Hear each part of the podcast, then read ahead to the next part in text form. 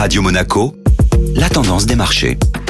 La tendance des marchés avec Société Générale Private Banking. Bonjour Florence Fate. Bonjour Benjamin. Faisons un retour rapide sur la semaine passée qui fut une nouvelle fois intense sur les marchés financiers. Tout d'abord, le secteur technologique a poursuivi sa chute. L'indice américain Nasdaq termine sur une baisse hebdomadaire de près de 6%. Le cours du pétrole a quant à lui atteint son plus haut niveau depuis janvier 2020 en s'échangeant jusqu'à 65,60 dollars le baril. Les taux américains ont également connu de nouveaux records pour se stabiliser en fin de semaine autour de 1,50%.